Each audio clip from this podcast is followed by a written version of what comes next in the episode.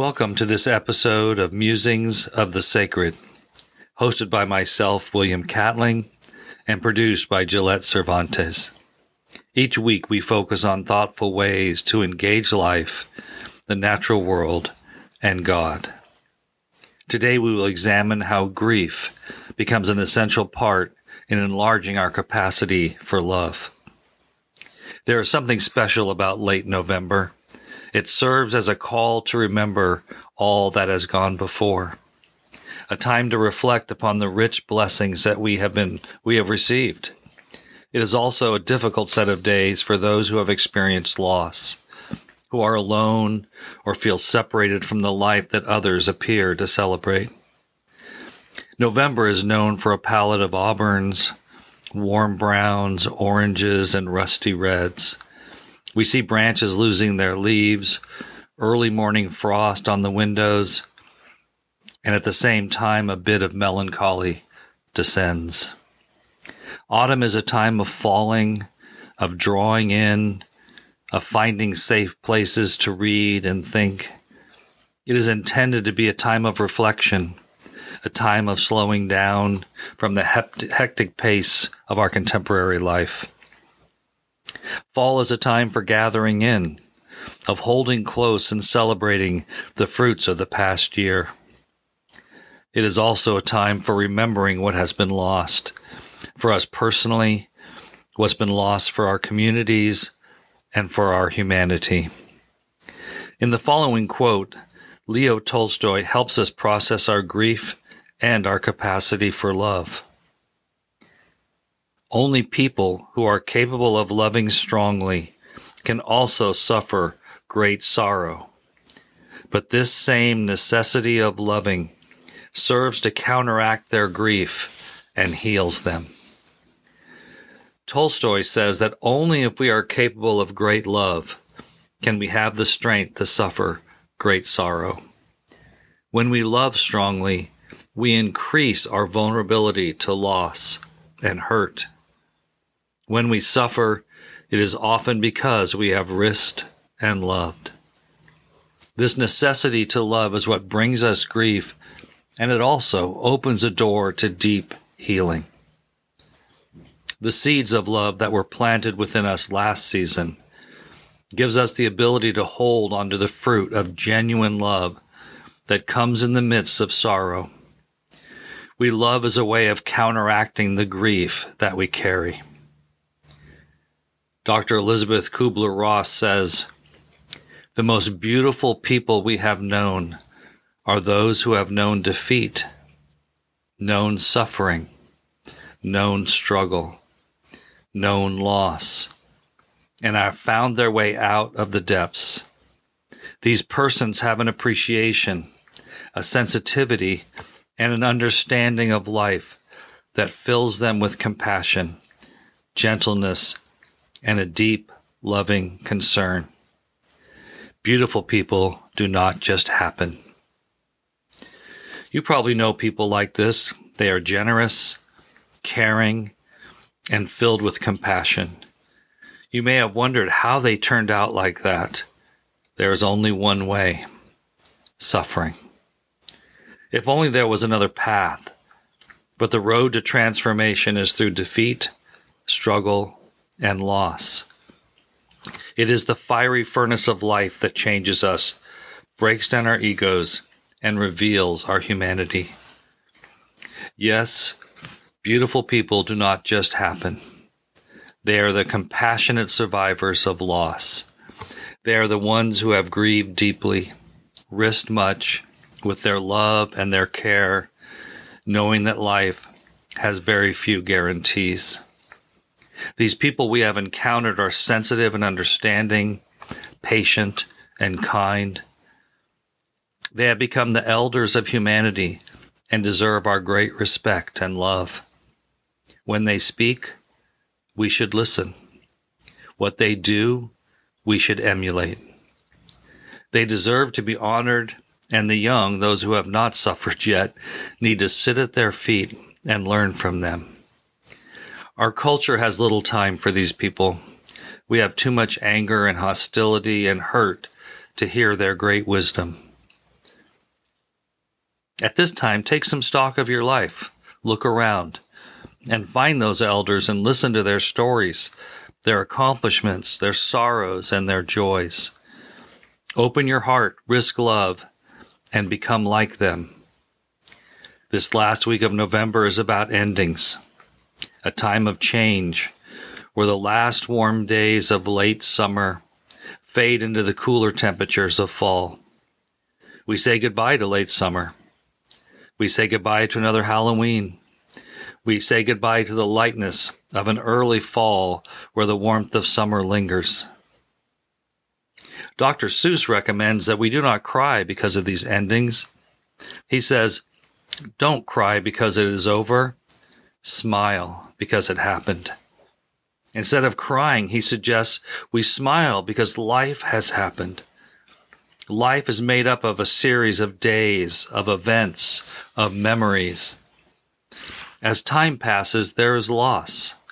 There are things we want to forget, but there are also so many moments where we are breathless at the beauty of each day. We can choose to smile when we recall life, its events and memories. We can choose to smile at those times where God interceded on our behalf and we were healed or saved or protected. We can choose to smile at the memory when a friend shared a kind word when we needed it most. We can choose to smile as we remember when we just sat in silence, looking at a small sparrow on a branch of the tree outside our window. It's not too late. If you have not taken the time to watch a small bird, spend that time today. Take a few minutes and think back over the past few months. Try to remember the beauty, the joys, and the times of quiet surrender.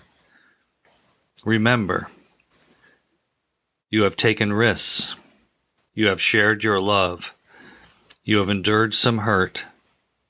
And then, as a counter to the grief you feel, smile. Smile with your whole face.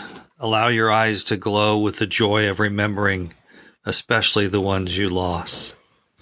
Anne Lamott states that you will lose someone you can't live without and your heart will be badly broken. And the bad news is you will never completely get over the loss of your beloved. But this is also the good news. They live forever in your broken heart that doesn't seal back up, and you come through. It's like having a broken leg that never heals perfectly. It still hurts when the weather gets cold, but you learn to dance with a limp. Deep looking. This is what it takes to see life as it really is. To notice the long, thin cloud formation against the pale blue November sky. It is also the way you see the smile and the sadness in your friend's face as they laugh over a lunchtime conversation. Most people go through life seeing only the surface or what they want to see. To perceive life in all of its myriad forms in nature, in people, in situations, and deeply in ourselves. It requires a different kind of perception. Artists are trained to see things as they are, to be aware of the way shapes interact with linear connections, textures, forms, values, and hues. The clarity by which an artist views the world provides a window for observing and engaging all aspects of life with a clarity that is not common. When we see life as it truly is, we realize that loss never goes away completely. Its days as a reminder of the ones we have loved and are no longer with us. We do not want to forget. We do not want to let them go. We learn to move through life with the echo of their love within us. Deep looking deep living, a way of observing, taking notice, paying attention, self aware and full of those we have loved in our lives. We love deeply and we learn to dance with a limp. As we learn to limp and dance and smile, and see the world with our grief and our love. We can tilt our heads back and see the beauty of the night sky, where we find, in the words of Dostoevsky, the darker the night, the brighter the stars, the deeper the grief, the closer is God. In the summer months, the sun rises early and sets late in the day. We adjust to long hours of sunlight with increased productivity and outside activities lasting well into the late evening. In strong contrast, November makes us more aware of how dark the mornings are and how early the daylight ends. The slow decrease of light is meant to help us make adjustments to how we spend our time and energies we can slowly decrease, decrease our active plans and do more quiet and inner work. This is one of the ways we maintain our physical, mental, and spiritual health. The light and dark pattern is an essential aspect of our world's natural rhythm. Dostoevsky writes that one of the benefits of greater darkness is our ability to see brighter stars. The deep, Autumn sky is alive with specks of brightness. There are stars, there are planets, there are constellations and galaxies, each with a different brightness and a different density. When we have less light, other things come into greater focus and clarity. Rather than the blazing brightness of a full summer sun, we have the delicate light of stars filling the night sky. Like the shortening of daylight and the deepening of night, our sense of loss can also increase. The more time we have for introspection, we realize that life keeps changing. Falling leaves and falling tears share the grieving of what once was bright and sunny. As we move into deep autumn, we feel more our, our sensitivities increase and the potential for greater empathy grows. The grief we feel may be specific to a loss or connected more broadly to our families, communities, and the plight of our world. The deeper we grieve, the closer God is. Like the fragile light of the stars, God sends love to us like specks of starlight on a November night. When you see the stars, they are God's gift to the grieving.